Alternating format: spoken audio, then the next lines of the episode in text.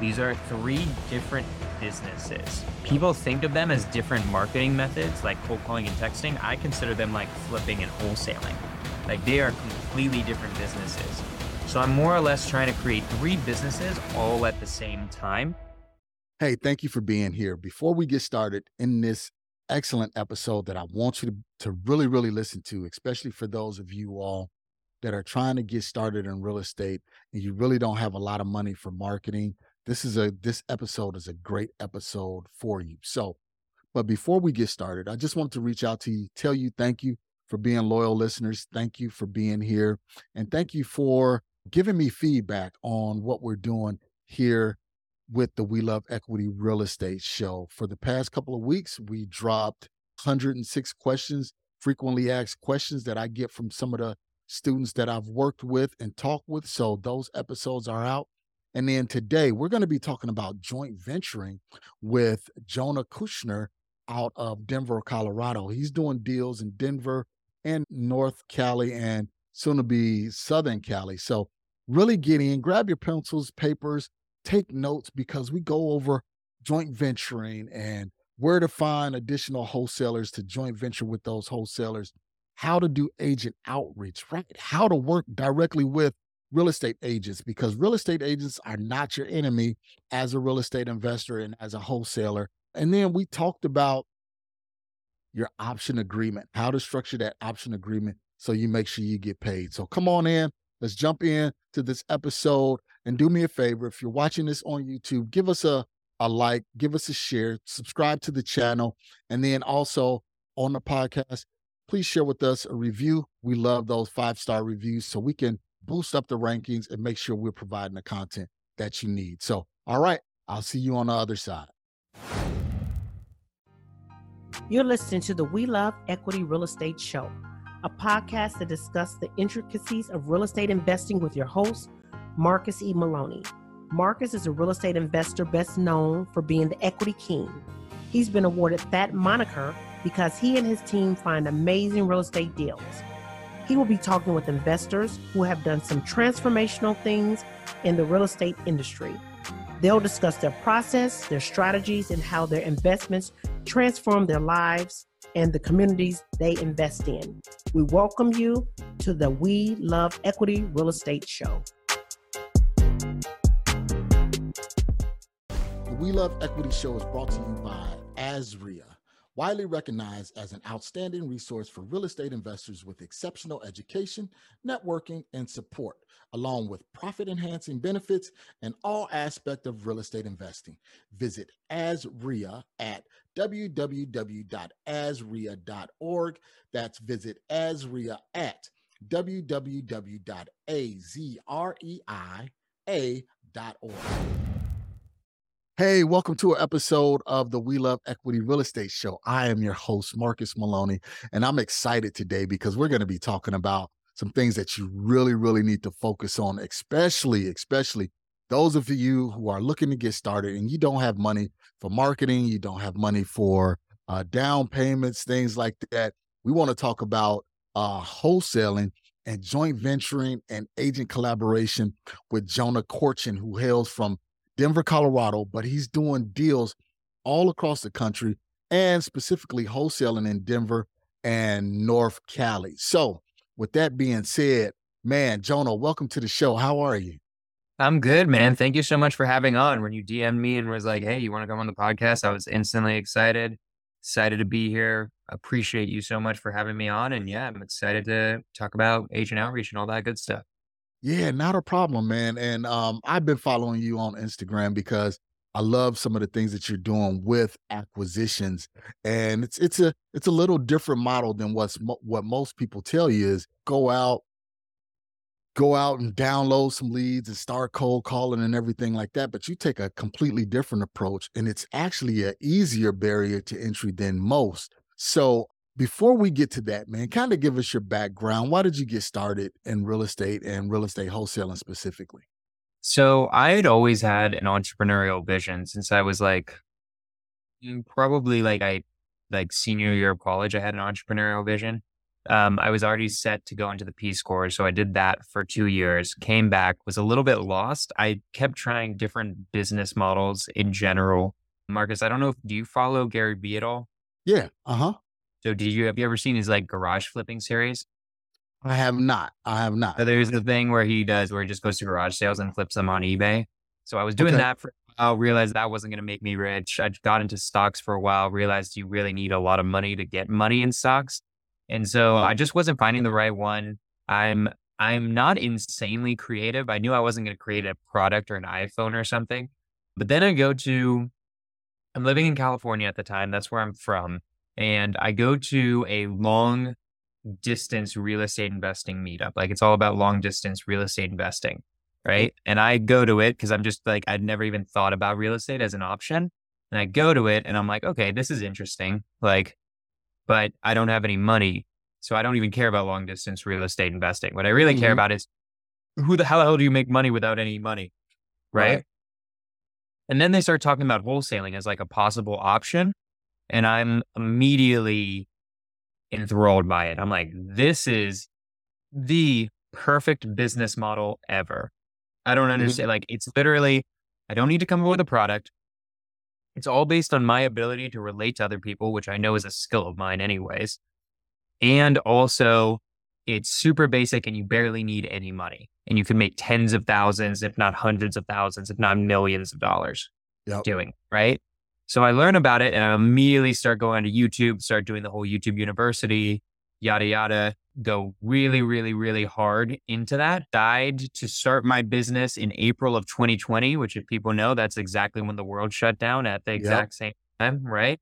Which for me was a blessing in disguise because then I couldn't hang out with any of my degenerate friends who I was hanging out with at the time.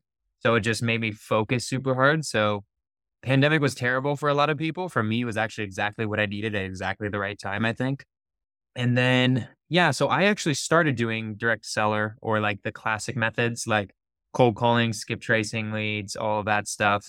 And then I got, I saw an ad from a, from a guy named Jamil Damji, which I don't know if mm-hmm. you know him. He's Yep. has his own program called AstroFlipping. I- Yep, they we're got in me the, in. We're in the we're in the same market, and I've done deals with Jamil. Yep, absolutely. Oh, love it. Awesome. Cool. So then, yeah, I mean, he his pro his ad caught my attention. It's like, do you want to stop cold calling and do this a better way? I'm like, hell yeah, I do, because cold calling kind of sucks. yep. Yep. I think I can do it, and I did it, and I got deals from it. But I thought it was just a less superior method. So, anyways, joined his program. Immediately started learning the basics of direct to agent direct and micro flipping and JV model. I really liked it. Got I was doing direct to seller and micro flipping and direct agent, which I got one deal. I got my first deal about four months in. It was about ten thousand dollars. That was actually from cold calling. That was the regular way. Okay. Then it, Wait, wait. Uh, let's let's not gloss over that. Let's let's kind of touch on that real quick, Okay. Jonah. So, uh, four months in, you did YouTube University, you did the Astro Flip, Flipping program, and you were Mhm. cold calling, right? And you got that seller on the phone. What was that seller's motivation triggers? Why did So they this want to sell? this was really interesting in the sense that it was on a tax lien list, but it had nothing to do with the tax lien. So Okay. her situation was really sad. She had like some really serious family problems, just like like there there there were just a lot of family issues that she needed to go to the East Coast for, and she needed money to take care of her granddaughter, like basically Okay. immediately or as soon as possible. So it was actually a pretty nice house. It was probably remodeled in like 2005. It wasn't like perfectly remodeled, but it wasn't that bad either. And so we talked it out. It was a, it was, was, this a in rough your deal. was this in your local market or was it? This was in, yeah, this is in the out. So I'm from San Francisco. It's on the outskirts of San Francisco. So it's like, Okay. it's a place called Antioch. People would know it if they're from here, but it's, it's, it's a much cheaper market. Like it was, it was like a thousand square foot, one bed, one bath condo that Okay. sold for like two, I think it was, I think ARV on it, if I'm not mistaken, was like 350. And then I, I'm trying to remember the numbers. It might be hard for me to remember that. okay, first, yeah, that's no that's no problem.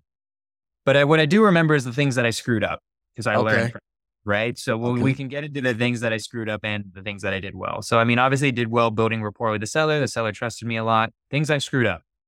Mm-hmm. Didn't know that when you're comping a condo, the condo and townhome, anything with an HOA, really you should be comping it with things that are in the same HOA. Absolutely. So this is so this actually breaks the subdivision. Like you could have two condo apartment complexes with condos in them that are literally next door and they mm-hmm. might sell for totally different prices because of how the HOA yep, is. Yep, absolutely. Right? I had no idea. So I was comping it with ones that were like literally next door comps. And then I started talking to buyers and my heart sank, being like, God damn it. How is it so different that they're in yep. this apartment complex versus the other one? Right. Well, what were some of those differences that you glossed over and didn't notice? So, I mean, it was mainly, I, it, it was the HOA fee was okay. in mind. That was a big one, I think. The other differences were, I think it came with garages. Like, I think they, yep. like, or maybe not garages, but like carports parking. Okay. Uh, while mine had like, oh, I'm blanking. What's it called? It's just like a, it's like parking spots basically yep. with I'm like mm-hmm. blanking. Mm, like a carport? Carport. Thank you. Yep. So basically they had just carports. So there's just like little things like that that I just didn't notice or I didn't really take into mm-hmm. account. So I think I thought ARV was like 350 and ARV was more like 310 or 320 or something. So I was okay. like off by a decent amount, right? Which was pretty difficult at the beginning. So because of this, I do like a showing. Three buyers come, one buyer says they take it, they back out, but, but mm. like, and then I waste like three or four days because I don't know that until EMD's in there, it's not really a deal, right? right? Like right, I do, right. but I don't really know. Um, and then so I'm scrambling. I eventually have to renegotiate because like it's just not going to work unless it was 10k less. Found a buyer at the very last moment. I think it was like the last day of the inspection period. They put in EMD, and luckily this buyer performed. It was really easy for me. They were a really good buyer, but okay stressful. I had to do like three showings. I had to renegotiate. I was like immediately told that my comps were off at the very beginning. I had had other things under contract before, but this was the closest um, one that huh? I like. This was an emotional one also, right? Because I was dealing with that seller who was dealing with that really heavy right, issue. Right. The other ones, the other people were motivated, but I don't, I, I didn't just identify as much with the seller or with those sellers as I did with that seller. So Worked out in the end though, closed, got $9,900. And yeah, that's the story of my first deal. So there's a few things there, right? You guys listening. So one, you built the rapport with the seller. The seller was going through some emotional things. And that's one of the things that's hard, right? When you're wholesaling is you go out, you build a rapport and you make a promise that you're going to buy this property and help them out with this situation. And then you have buyers on the back end that don't perform or you've ran your mm-hmm. numbers wrong or something like that. Now they're looking at you as, hey, you gave me a promise, you gave me a word that you was going to get this done in my situation. Where are we at? What are we doing here? And it, it and it can be emotional at times, even with you as being a wholesaler, especially being an ethical wholesaler, because you're trying to make sure you do everything that you promised that seller you was going to do. 100%. Yeah, exactly. 100%. Mm-hmm. And it was just, it was just rough. It was hard. Right. And like renegotiating was like a difficult thing too, because I mean, there was nothing wrong with our place. Right. So mm-hmm. it was really mm-hmm. hard to come up with like a reason as to why I needed to renegotiate. If I remember correctly, what I said something on the line, I think what I said was just like, yeah, like honestly, I think I was just honest, which is always the best policy, which yep, is like, yep. honestly, I made a mistake. I was, you, we were using the comps from your, the apartment complex next door. Here are the issues that I'm mm-hmm. realizing mm-hmm. doing that. Right. So my thing always is just be as honest as possible with everyone. I know as a wholesaler, it's really tempting to yep. even use mm-hmm. white lies. Right. But I've just learned my experience, it's always better to just be as fully honest as possible, even if you don't get the deal because you were fully honest, because it's just not worth the headache, yeah, to be honest. Yeah. Just and isn't. a lot, and a lot of times, you know what, Jonah, and what you're talking about right here is what I always tell people is you have to educate your seller because the only thing they know is their condo, their place. They're not looking at what's going on in the market. They're not trying to compare their condo to somebody else's condo. And actually, every seller going to believe that their property is the best in the area. You know, so by you being honest and just saying, hey, look, I made a mistake. I was looking at the condos across the street and they have X, Y, and Z, one, two, and three. Their condo fees are a little bit lower. Yours are higher. You don't have these amenities. That's the reason why the numbers were off. And she accepted that. She probably was a little hesitant and about accepting she it. was but- not happy with me. Right, like, I'm not right. lie. She was very unhappy with me, but I made the promise that it would close on time, and luckily it did. Luckily, my buyer did do that, and we gave her. And I was doing things that other buyers wouldn't do for her. So, like a lot of buyers, we had to do. What did we do? We let her stay in the property for like Okay. two or three weeks after close, right, with a holdback. Yep. Um, I could get into what that is if people want to know, but basically that's much harder to do in places like the Bay Area where tenant laws are really strict because if she had stayed even two or three more weeks, she'd be legally considered a tenant. And that can be really tricky for people. So she wasn't getting any offers where people were willing to do that. But I knew some buyers who had done that before. So Okay. it helped out, right? So So, explain explain for those who don't know, Jonah, what a holdback is. Because I mean, I know, but for those who don't for the know, audience. yeah, So a holdback is basically where, let's say there's somebody who's going to need, let's say a lot of times this is with elderly people, generally is when I do this, but like, let's say there's somebody who needs, who needs the money in order to move is usually what it is, right? Let's say they're really broke. They need the money in order to move and they're not going to be able to move out by the day of closing because they don't have any money right now. mm-hmm. Um, something you can do is if you're purchasing a property, you can hold back 10, 20, 30, 50K, however much you feel mm-hmm. like is necessary for the property in escrow. That could that will stay in escrow for two weeks after close, right? Then the seller gets two weeks. And then once they leave, they leave. And then they get the rest of their money, the rest of Right. that 10, 20, 30, 50K. We put in there too that if they were late, they'd be charged a bit of a per diem. They'd be charged like $200, $300 every day they're late to extra encourage them to get out. And yeah, it's just a way to make it where it's like, hey, I understand you don't have any money to move. We'll give you some time after close to move. And it's just a way to protect both parties where they're Yeah. they're they're motivated to get out because they want their money. And also it gives them some of their money right now so they are able to get out. Right. And, and and it and it really comes into play, Jonah, like you said, where when you're dealing with some of these motivated sellers and they're in some of these situations where they absolutely need to move, right? Those are the people that we're trying to target. Is those people that absolutely need to move, and they're in that situation where they may not have, especially in these markets now, five, ten thousand dollars to go and rent someplace. And it's Right. like, hey, I want to sell, but I don't have the money to move elsewhere. What can we do? And that's when you say, hey, look, we can help you out. It's another feather in your cap. We can help you out. We can offer you, or we can pay your first month's rent and security deposit, get you into place. Yep. Once you move out, then we can give you all of your money and it's held in escrow. It's not like we're holding it, it's held in escrow, independent third party. So once you sign off that you're out, all of your money gets funded to you. So great strategy. Great strategy on that. Yeah.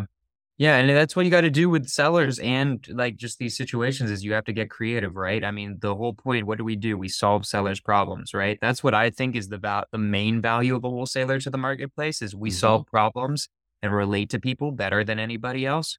Um, and that's why we deserve 10, 20, 30, 50K checks is because we're good at relating to people and we're good at solving these complicated situations. Absolutely. So yeah. So, okay, great first deal. You went through YouTube University, had a course, and you had to figure some things out along the road, right? You had some bumps, you had some mistakes, but you overcame those mistakes and made that first, you know, basically $10,000 check. Once you received that check or once you got that wire or it hit your account, what was your immediate thought once you got that? I I drove to I didn't believe it. I drove to the I was like, you're not wiring me shiznaz. I'm going to the office and picking up a check. Like I need that money in my bank account now, right? At this point, what I had been doing was I don't recommend this isn't this isn't the greatest financial advice, but it was what I did because I was hungry and I believed in myself is I put everything on a zero percent interest credit card, right? I had pretty good credit, which was nice. I just done a good job of keeping my credit up. And then so what I did is I got a 0% interest credit card and I was floating the balance at 0% because I knew I would be able to do this. Right. Okay. Yeah. I mean, I wanted to make sure I was able to pay off this credit card because I only had like 5K to my name in the bank at that time. Right. Okay. Um, and so, yeah, I go there, pick up the check. And yeah, no, it was very emotional, very spiritual moment for me where I was like, hell yes, I can do this whole entrepreneurship thing. I'm going to be rich. I'm going to be free.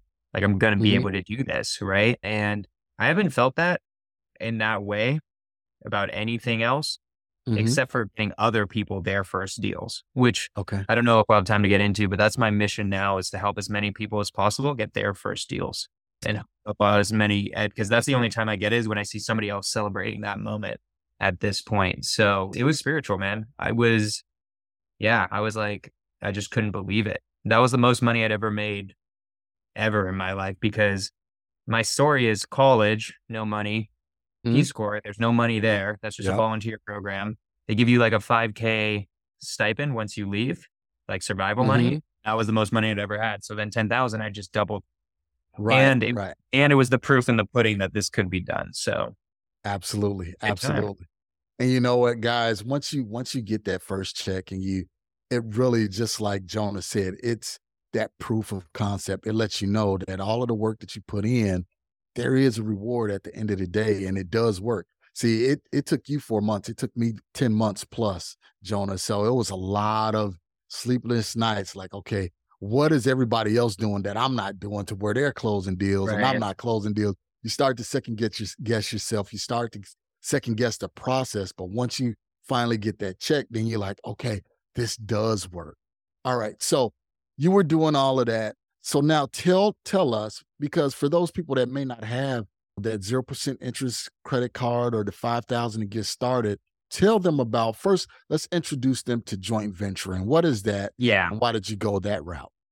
So I'm going to go, I'll quickly say, like, I'm going to tell a little bit of the rest of my story and then I'm going to answer my question. A little bit of my story answers that question. Okay. So more or less, I get that ten thousand dollar check. I'm the I'm a risk taker. So Jamil's best friend is this guy named Pace Morby. You probably know him too. Creative Mm-hmm. Financing. I thought that was super cool way of getting deals and owning re- real estate. So all I did, I immediately took that ten thousand and then just bought that course. I bought his, so I was Okay. still broke again because I was. Sta- I mean, like whatever. I'm in the basement of my parents' place, anyways. It's not like it can get any worse than this for me at the moment. Like Right. this is the this is probably my biggest bottom anyways. So like might as well stay at the bottom for now. But an issue happens. So what I start doing mm. is I really start trying to do direct to seller, direct to agent, and the JV model, like you just said. And this is a problem. These are three different businesses. Yep. People think of them as different marketing methods, like cold calling and texting. I consider them like flipping and wholesaling. Like they are mm-hmm. completely different businesses. So I'm more or less trying to create three businesses all at the same time. And my metaphor for it is like you see three people who've made a wood bridge, a stone bridge, and a brick bridge to cross a river. You're trying to cross the river, and your genius idea is to create all three bridges at once. Right. Yep. And that's obviously not going to work. So then eventually what happens is I run out, I literally run out of money. And I'm like, okay, I have like no more money left or very little. To, and this 0% interest credit card is running out because it took me mm-hmm. another eight months after that four months to get my second Okay. deal. And so what I do is I'm like, okay, we're going to go all in on real estate agents and JVing. The JVing was like, I also like, we'll get into it, but like I go all into direct to agent and then I immediately get a 20K check. And then that year, the second year in business, I really hits very well because I started focusing. But wait, wait, It's Jonah, this is this is one of the things that that I used to hear a lot is agents don't like wholesalers. Agents don't want to work with wholesalers. Why would you want to do something with an agent? You know, agents think that wholesalers are stealing their opportunities, their commissions. So how was your Right. conversation with those agents? Especially being relatively new to the industry. So, in the end, a real estate agent, all they really care about is their commission in the end. Yep. Why they don't like wholesalers is because they're so used to dealing with wholesalers who have no idea what they're doing. right? Mm-hmm. So there's a misconception out there because the the greatest thing about wholesaling is there's no barrier to entry, but also the hard part about it is there's no barrier to entry, right? So anyone can get in. And if anyone can get in, then it's you're dealing with a lot of people who don't know what they're doing. They yeah. aren't like professional. They're just putting things under contract without any idea what they're going to do, just figure it out later, which like look, I'm not going to lie, I did that sometimes. Like I'm not I'm guilty of it. Everyone's guilty of it but it creates a bad taste in a lot of agents' mouths. So really all it is is calm like like basically talking to them like a professional. If you uh, can talk to them like a professional, then you're going to be able to do deals with real estate agents. My recommendation if you want to go down the real estate agent route is just network with some flippers and people who who actually have done a lot of business right? Because mm-hmm. with real estate agents, you're going to need things like you're going to need a proof of funds, right? I recommend uh-huh. getting a real one, like get a real one from a real lender. And the way, best way to do it is just partner, up, like just make relationship with flippers who actually have these relationships, yep. and then money lenders will give them to you. And so you just have to have your ducks in a row more with real estate agents, but it's completely free, which is really cool, mm-hmm. right? And so I'll just give you an example because it's a very common one. Is like an agent might let's just say an agent's like, oh yeah, so like, are you a wholesaler? Like, is that what you do? Like a lot of times, what I would say, I do everything. Like I literally now do everything. I've done two flips. I'm not a fan of flipping, but I've done uh-huh. two flips. I own a couple rentals, so now I can say, hey, I do everything. I might buy and hold this. I might flip this. I might wholesale this. I do whatever makes sense for this deal. Back when I literally only wholesaled, what I would say is me and my partners literally do mm. everything. We buy and hold, we flip, we fix and flip, we wholesale. We do anything that made sense for the deal. So I would just include my partners in there because I would have partners who do all those things. Right. And your buyers yep. are your yep. partners, right? They're your, in my opinion, they're basically JV partners. Mm. And so that's what I would, so like real estate agents, you can get a lot of deals done with real estate agents. My thing is, is just like find a good disposition wholesaler like me in your markets. I'm in Col- all of Colorado and I'm in Northern California, soon to be Southern California too. But find someone who just knows what they're doing, that actually has HUDs, like does a lot of deals, yep. and then partner with them so that they can just give you a number and you don't have to worry about what is this thing going to sell for. And then you're going to be just so much better off. And, and what you speak of right there, Jonah, is, is just building those relationships, right? When you said hey, get with a fix and flipper in your market that's already doing deals so you can get proof of funds from them. That's building that relationship, getting out there talking with agents. That's building a relationship. And then, like you said, other JV partners, other wholesalers that can disposition this deal. Those are relationships. And that's what's key in this industry and real estate is just building those relationships. I'm an agent in multiple markets and I'm a wholesaler in multiple markets. And that was one of the ways that I got started as well is I would talk to agents. Hey, you know what? Whenever I would go to a new market, I would look at all of the properties that were recently rehabbed and I would call those agents. So that's one thing you guys that's listening right now, you're looking for agents. You can contact those agents and say, Hey, I see you listed this property. It was recently rehab. Hey, I might be able to partner with you or your client because I go out and I find these deals. And then that's building two relationships in one right there. It's building your agent yep. relationship and your possible fix and flip relationship. And then you can also ask that agent, hey, who is the other wholesalers in the market that does business ethically and works with realtors? And they'll provide that resource for you. So it's really about getting on the phone and talking to these different agents, wholesalers, fix and flippers. That's a great way to get started. So I'm glad you brought that up, Jonah. Yeah, I mean, relationships are everything in this business, right? Your life is just going to be way easier if you have all the relationships that you need in your markets, buyers, like agents. Like, if you just have the right relationships, that's what can create a business. And that's what's special about the JV model, is, which is what we're talking about, is that mm-hmm. you don't need to spend money on marketing. You can spend nothing. Like, I was basically, I had a little bit of money still left. So I had text messaging up for that's how mm-hmm. I was mm-hmm. getting initially in contact with the real estate agent. So I paid for text. But if you wanted to, I could have just canned out them. And then yep. literally my entire business would have been 100% free, fully, fully, fully free, no skip tracing. Agents give out their numbers publicly. You can just go on to compass.com and click find an agent or whichever brokerage. All the brokerages give out their agents' numbers for free because they're businesses.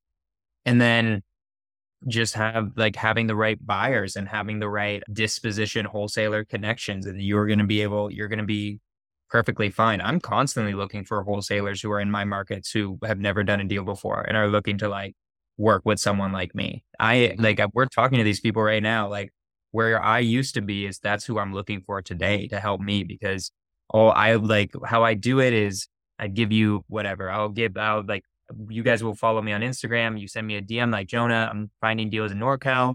What do I need to get you in order to for us to do a deal? I'll give you like a list of questions. You just got to find the answers to them. With agents, it's insanely easy to get the answers. You literally just ask them. And then once you got the answers, I'll be like in five seconds, I'll tell you whether it's something worth pursuing or something not worth pursuing. So there you go. There you yeah. go.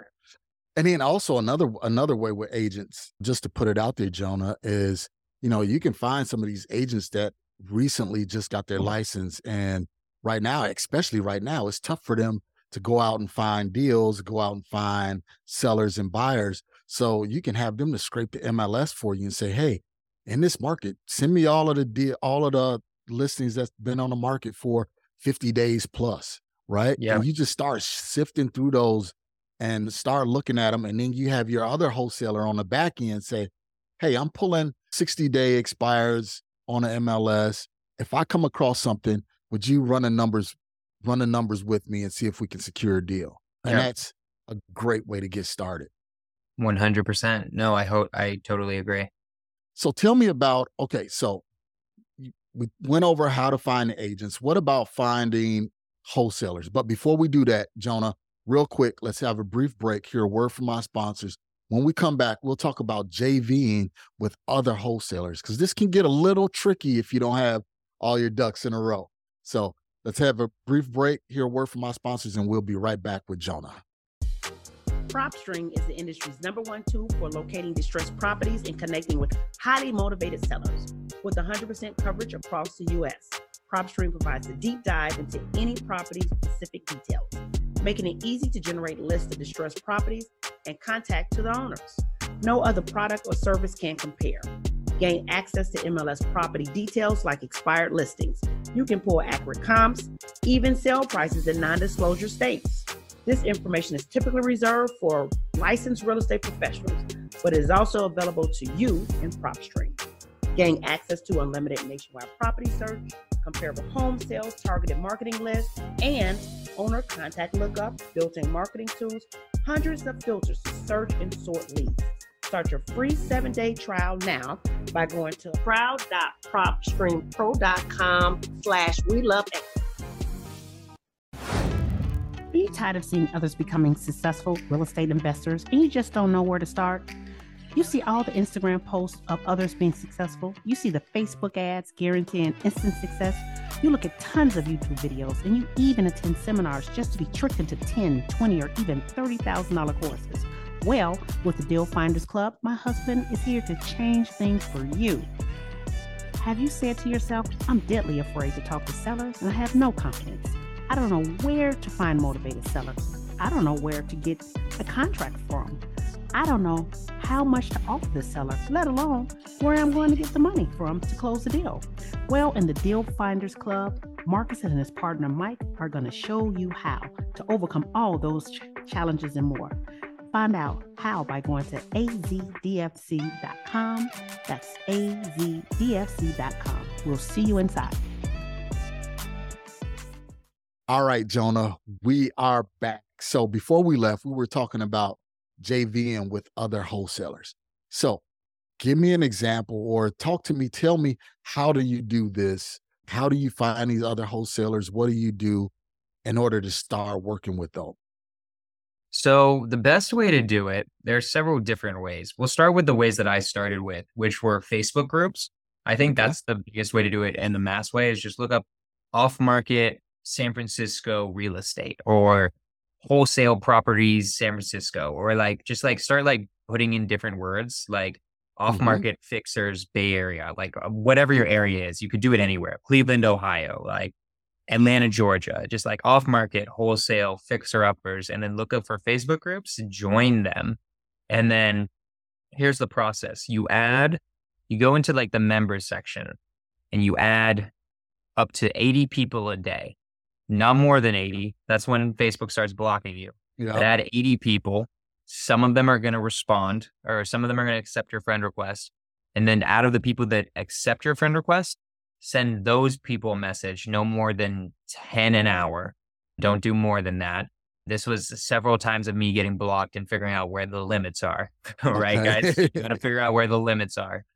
And then you can you can add 80 and then you can add another 80 and then you have to get rid of the old friend requests of people who hadn't accepted Accept and then you Yep. keep going down, right?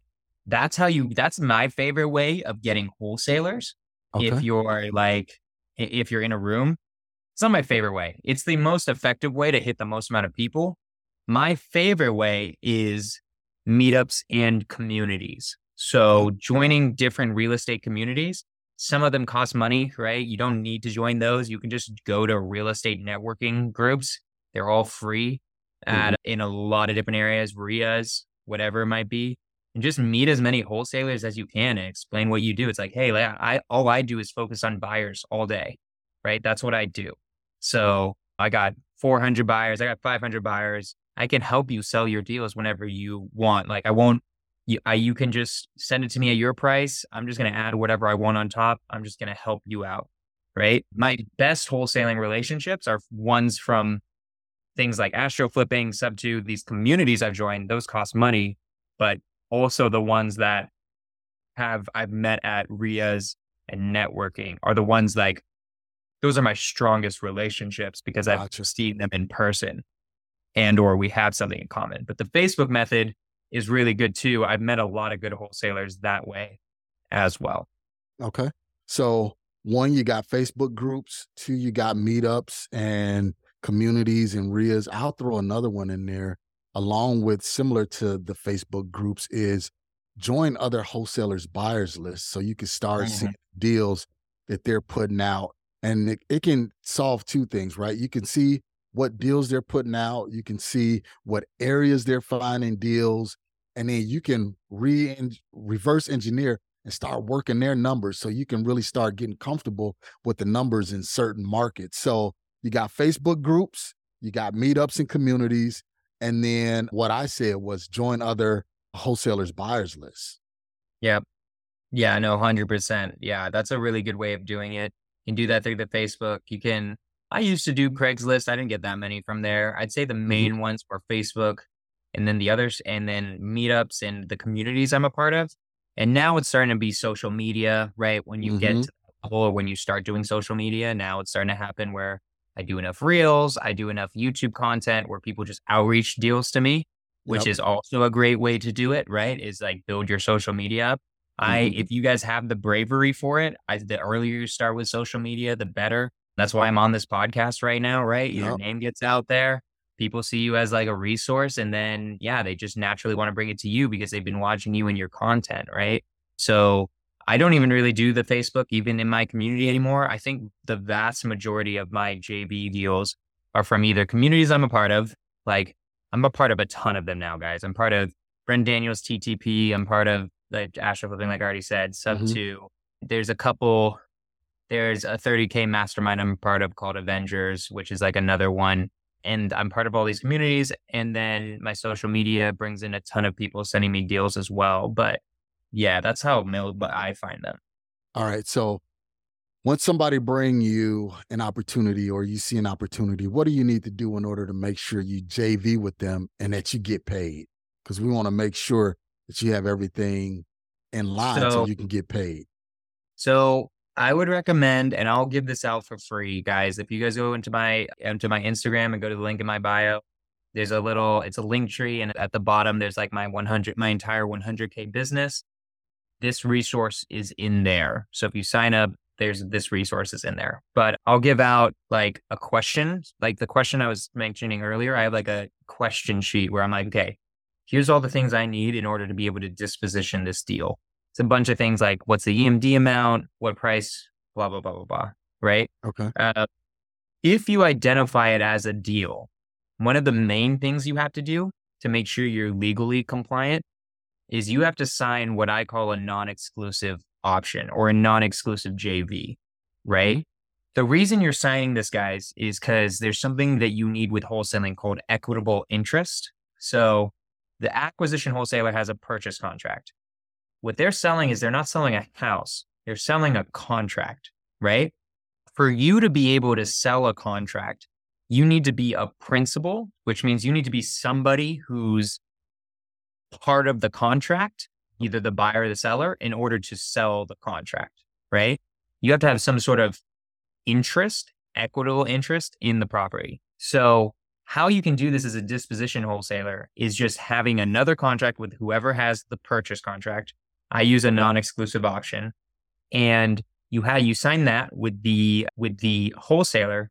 So now there's a chain of contracts that allows you to sell the contract because it's illegal for somebody to sell a house or try to sell a house unless you're a real estate agent.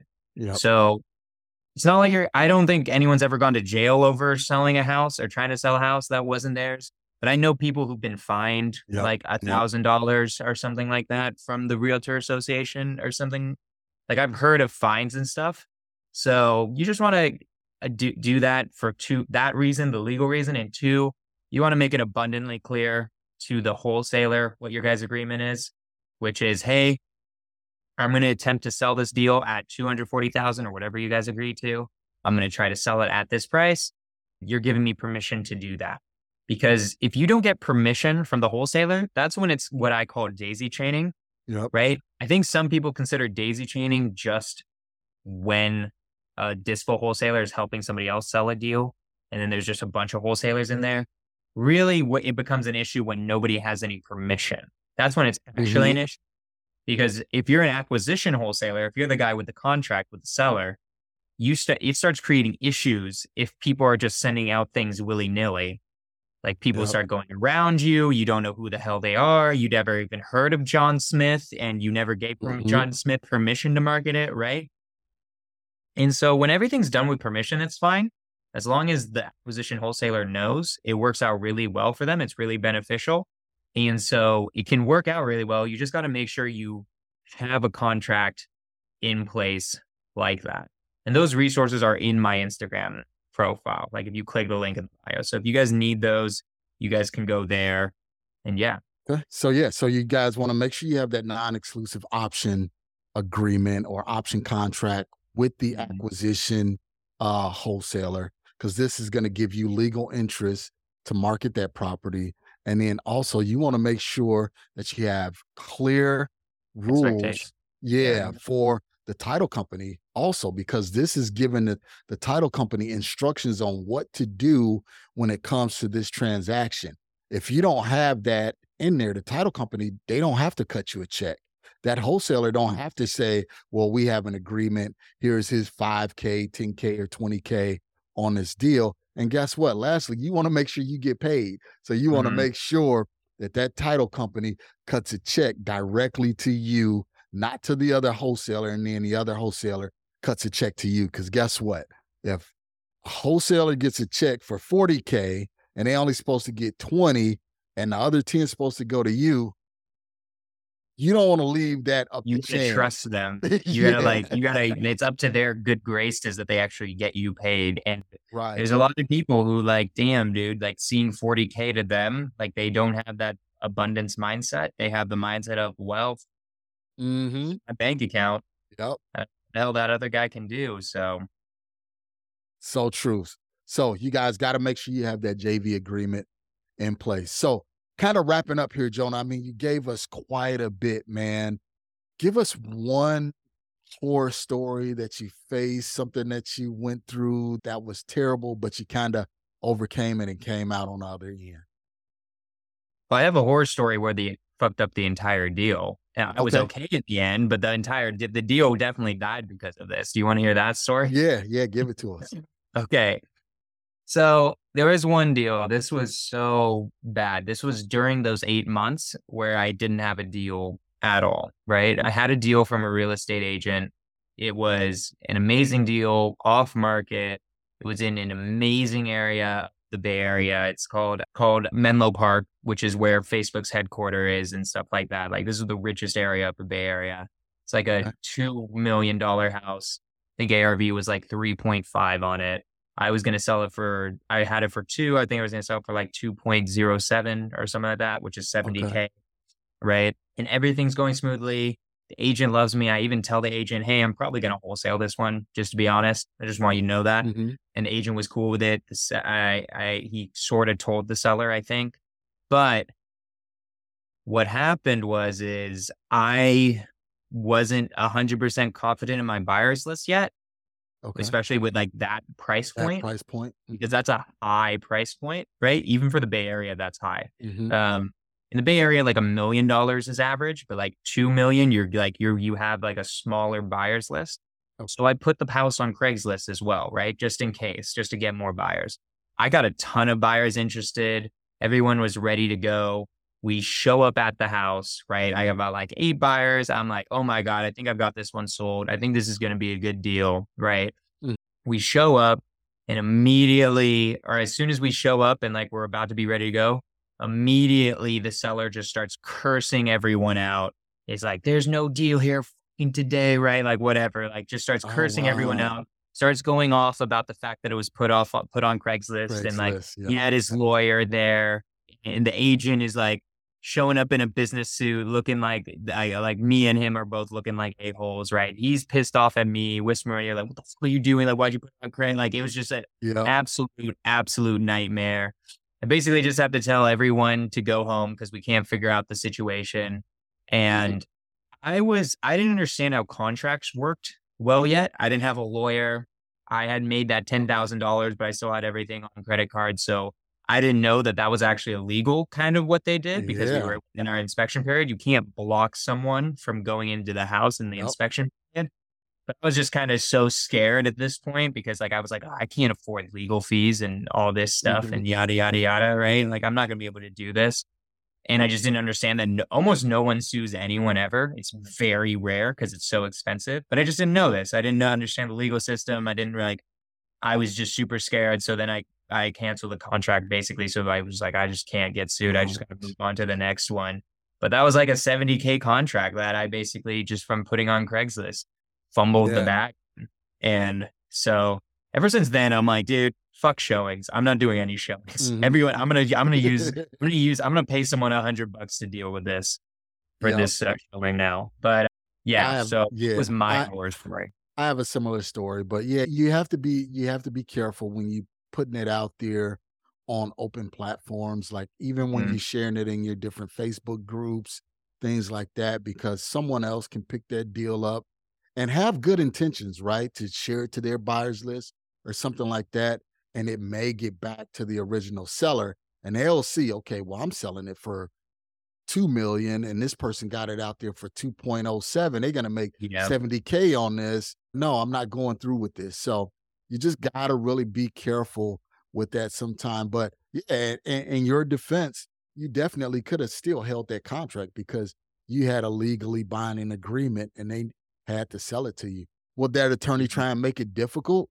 You know, The- yeah, but at the same time, you still could have got that deal done. yeah, because they can't. They it's it's. I put in an assignment clause in there. It didn't mention how I could market it at all, but it's Mhm. dubious whether I could have posted that on Craigslist or not. Probably a gray area, but it is not a gray area that I could see the house during my Right. inspection. Right. That was not gray at all. That was black and white. So if I if I had a similar situation like that now, I mean, I wouldn't do that anymore. I don't post it on Craigslist anymore. Mhm. But like if I had agent acting like that, um, I would go off on them. All right, Yeah. a seller, I would I would like be like, no, we're not doing this. Like my contract says I can see this house. This is seventy thousand dollars. I'm for sure doing this. We're going through it. Yeah. Yeah, absolutely. Hey, I got my partners here. This is a $2 million house. I'm not a contractor. We're going to go up in here and see exactly what needs to be done. So I know that I'm not getting myself into a bad deal. Yeah, exactly. Exactly. So I would have handled that differently. I would have just been like, if you don't like let us in, then like, yeah, we like you, you're going to end up with a lawsuit because what Mhm. I did is you could, I don't know if you can argue is like illegal. I wouldn't consider Mhm. that illegal. But what you're doing is definitely breaking the contract. And you know Yeah. this, Lloyd. Like you see, you even with this, you can't block me entry. Right. Even you could be mad about me doing that, but you can't block me entry. You know this. You know this from the I would have if I had been there now, I would have been like arguing to the lawyer, been like, you know we're in our inspection period. Mhm. What do you think is gonna happen when you say you denied my inspection, Inspection period? period. Yep. Yeah, you know that's wrong. And you can like, and you just blocking it is just ridiculous. And because if we had even gotten them in there, then it would have been just a whole different story. But like, nobody, it is very hard to find someone who could do a sight unseen offer on a $2 million On a $2 property. That's house, super yeah. rare.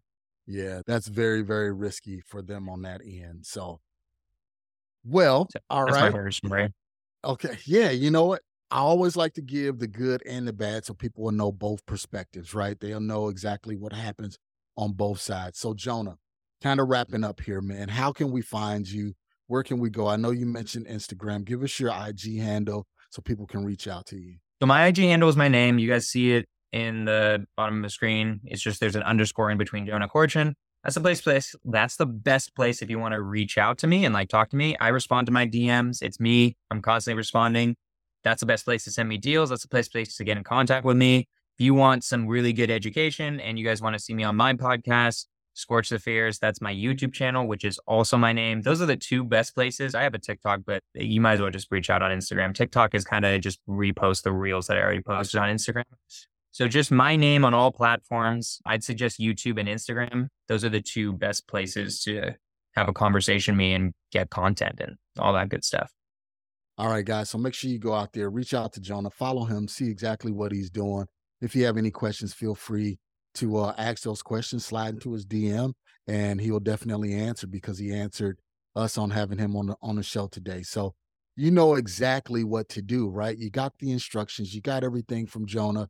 Get out there and take action. Yes, you're gonna face some fears. Yes, you're gonna have to overcome some fears and some adversity, but success is right around the corner for you if you take the action. So, Jonah, thank you so much for being here, guys. And it's another successful episode of the We Love Equity Real Estate Show. Thank you for listening to today's show. I picked up some great actionable items, and I'm sure you did as well. If so, let me know. You can always reach me via social media at facebook.com slash MRCS Maloney, Twitter at MRCS Maloney, and of course, IG at MRCS Maloney. You can also always reach me via email at mmaloney at equityri.com.